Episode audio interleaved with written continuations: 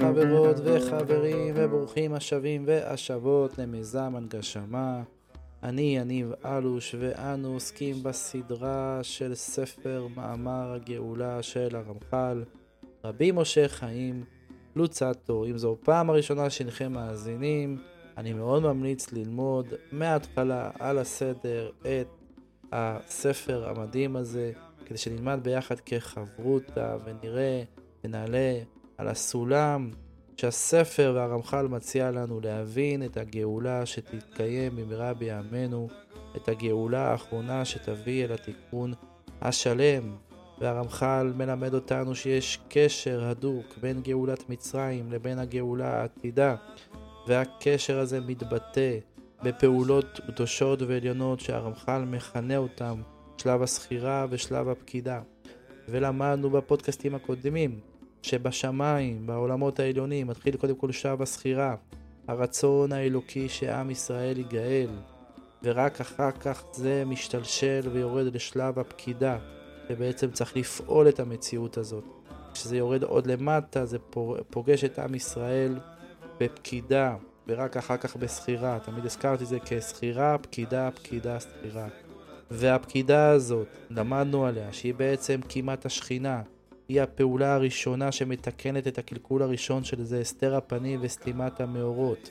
וכשהקימה הזאת קורית, השכינה קמה, עומדת מהעפר, והגלות וכל הקושי שהיה לעם ישראל מתחיל להיות איזשהו תהליך של התעוררות. כל דודי דופק, דופק פוקד, זה הפקידה. ויש איזשהו פשטתי את כותונתי, ושיש איזשהו תהליך. שעם ישראל אסור לו להתייאש, והוא מרגיש בתוכו, מה יאמו עליו, שיש איזושהי התעוררות, שמשהו אחר קורה, ואור התשובה מתעורר בעולם. והפקידה מעוררת את הנפש ומיד נעלמת ובעצם גורמת לגוף לקום ולהתקן. כל זה למדנו בספר המדהים והנפלא הזה, ובואו ביחד נמשיך ונלמד לאן הרמח"ל לוקח אותם. אז קדימה, מתחילים.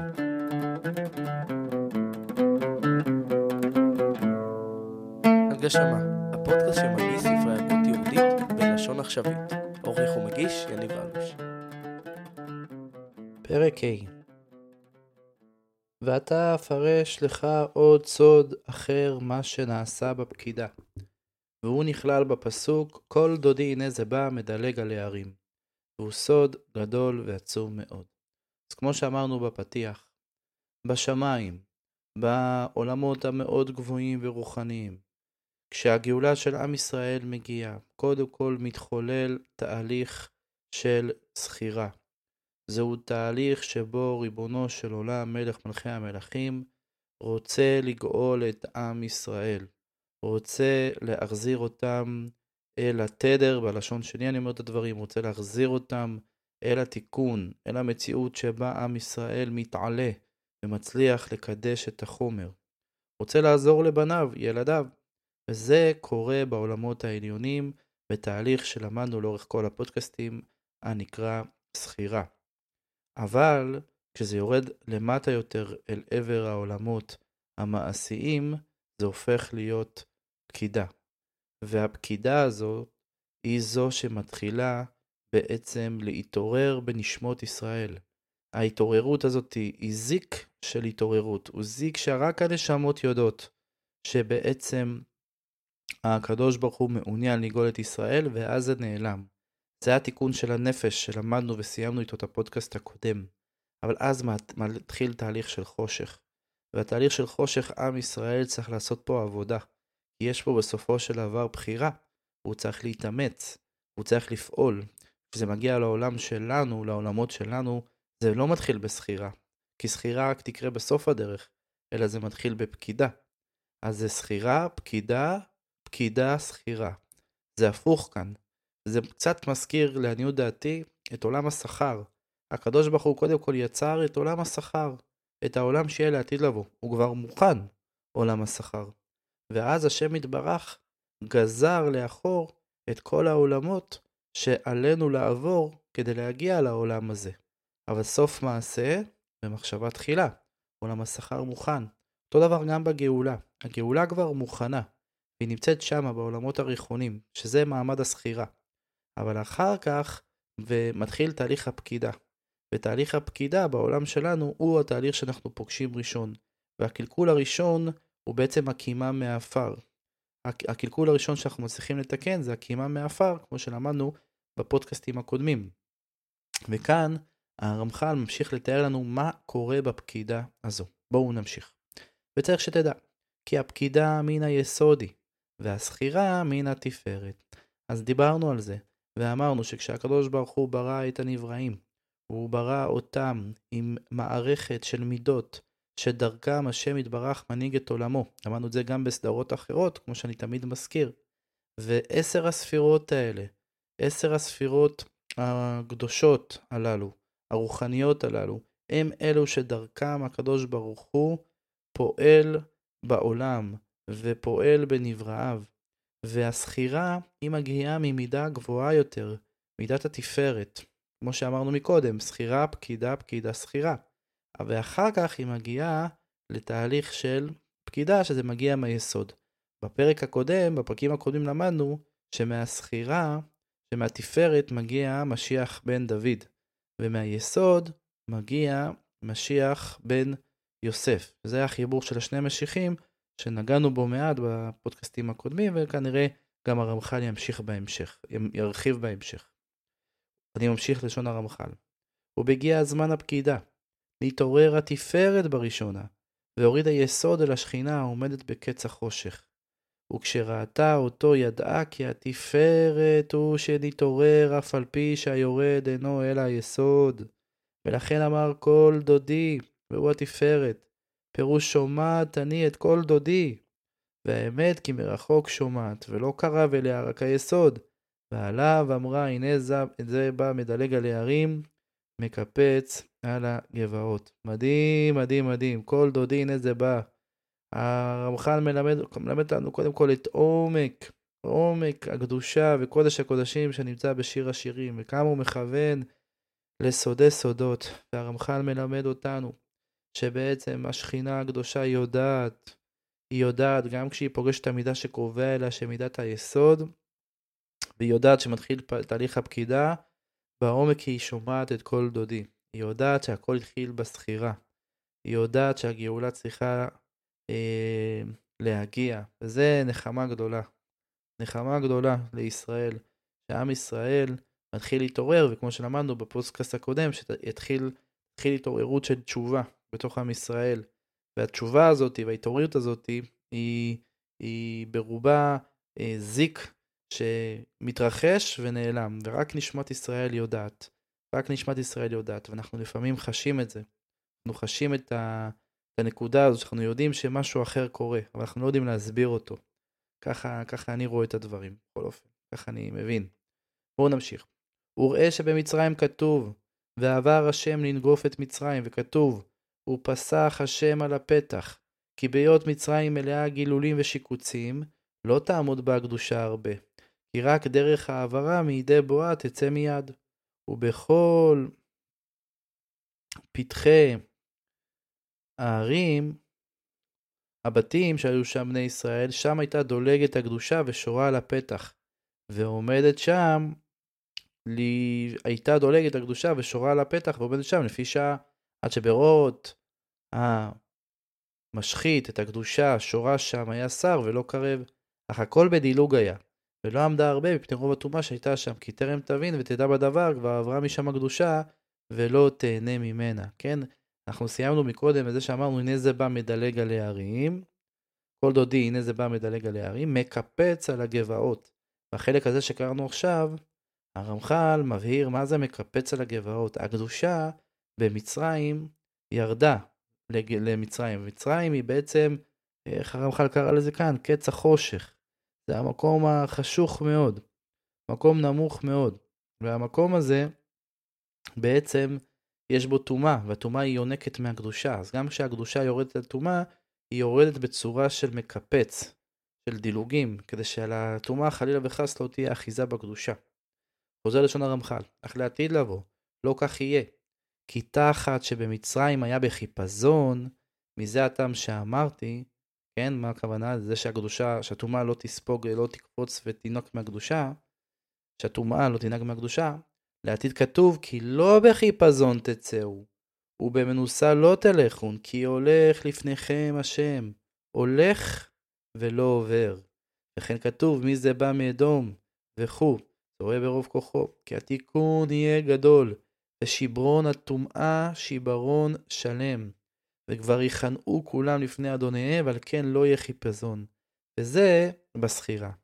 בעצם, הרמח"ל מסביר לנו, כמו כאילו פותח לנו סוגריים ואומר לנו, תדעו לכם, בגאולת מצרים היא הייתה על דרך של דילוג וחיפזון, אבל הגאולה העתידה, זאת שתהיה בשלב הסחירה, כן, סחירה, פקידה, פקידה, סחירה, סחירה האחרונה, תיקון, אז זה יהיה בעצם לא בחיפזון, זה יהיה תיקון שלם.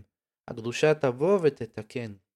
אני, אני לא, הרמח"ל לא מסביר למה. למה אז זה היה בחיפזון, ובעתיד לבוא זה, זה, זה יהיה, לא יהיה בחיפזון.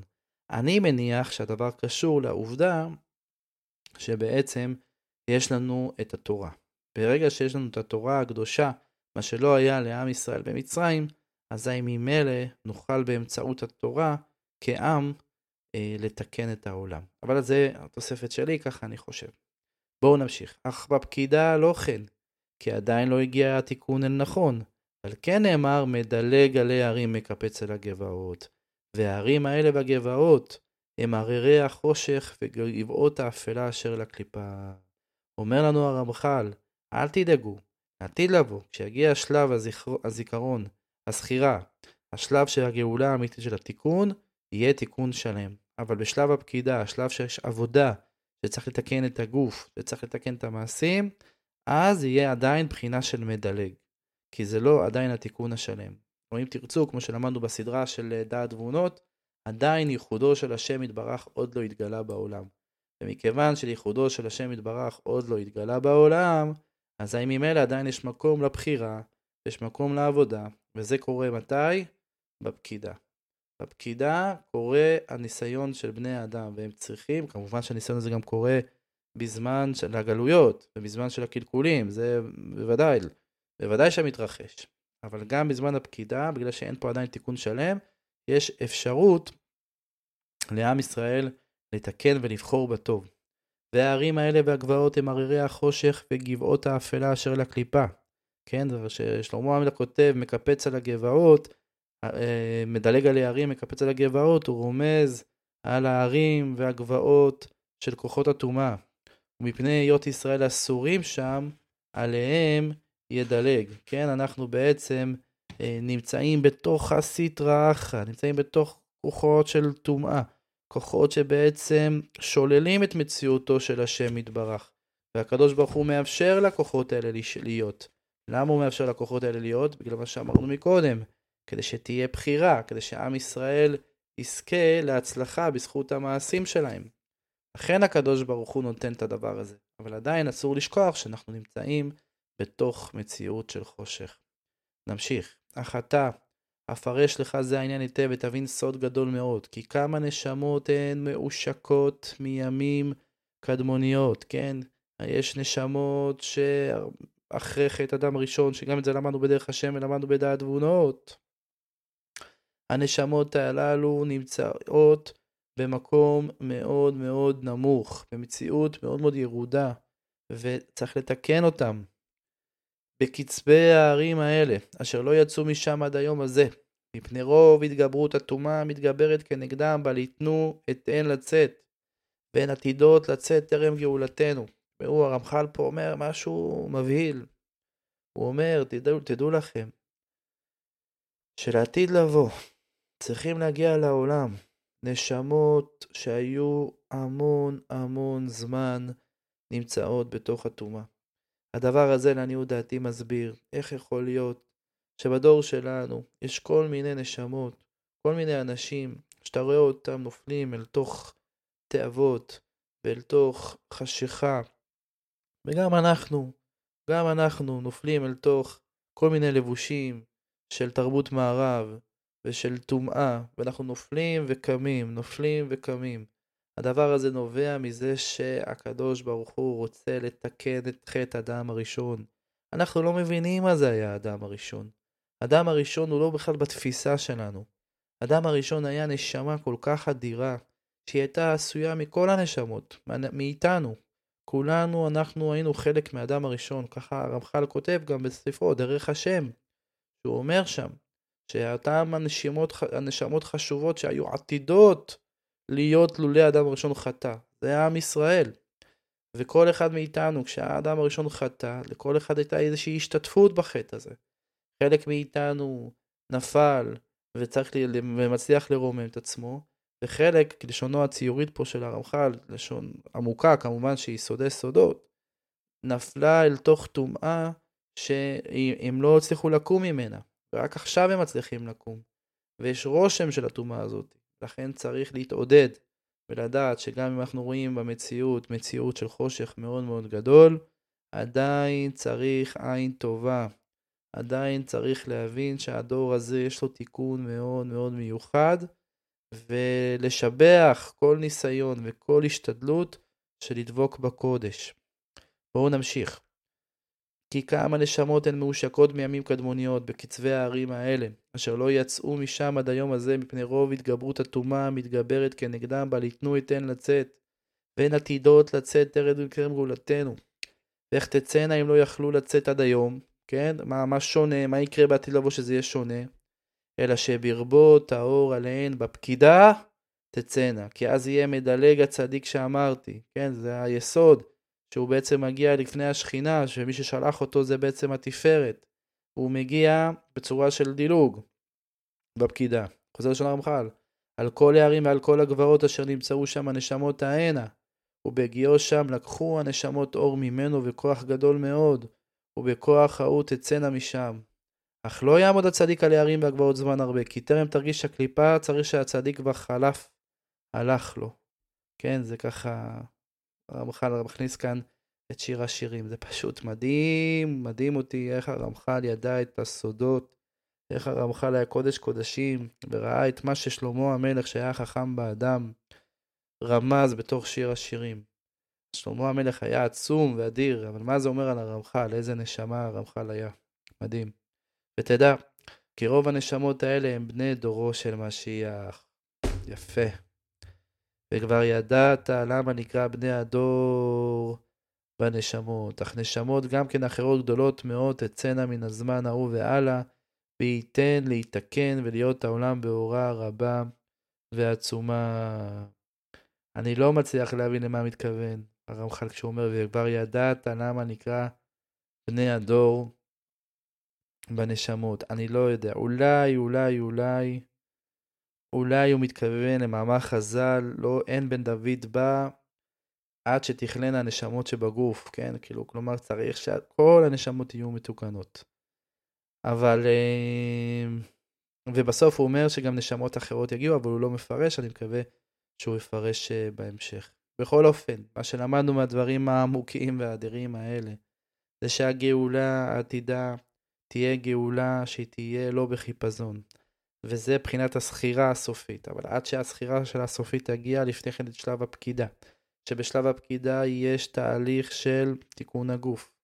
ולא רק זה, אלא בשלב הפקידה היה אור והייתה הערה מאוד גדולה. וההערה הזאת הצליחה לנתק ולשחרר נשמות מעושקות, כלשון הרמח"ל, מימים קדמוניות. הנשמות האלה היו בתוך הטומאה המון המון המון שנים. ורק בדורו של משיח, רק בדורות האחרונים, הנשמות הללו ישתחררו כדי שהן יהיו מתוקנות. אני לומד מהדבר הזה, שעלינו לעזור ולסייע בערבות הדדית רוחנית לכל מי שנמצא סביבנו, ועלינו לעשות הכל כדי לחבר את עם ישראל חזרה אל הקודש. כי גם אם אתה רואה את האדם הכי הכי הכי נמוך, דע, אנחנו צריכים לדעת שהאדם הזה יכול להיות מאוד שהוא מאותן נשמות עשוקות. ויכול להיות מאוד שאותו האדם הזה הוא נשמה מאוד מאוד גבוהה ועתיקה, ולכן עלינו להאיר לו פנים. כמו שהפקידה עשתה, האירה לו פנים, ולהמשיך ולעזור לו להתרומם ולעלות למעלה. עד כאן פרק ה'.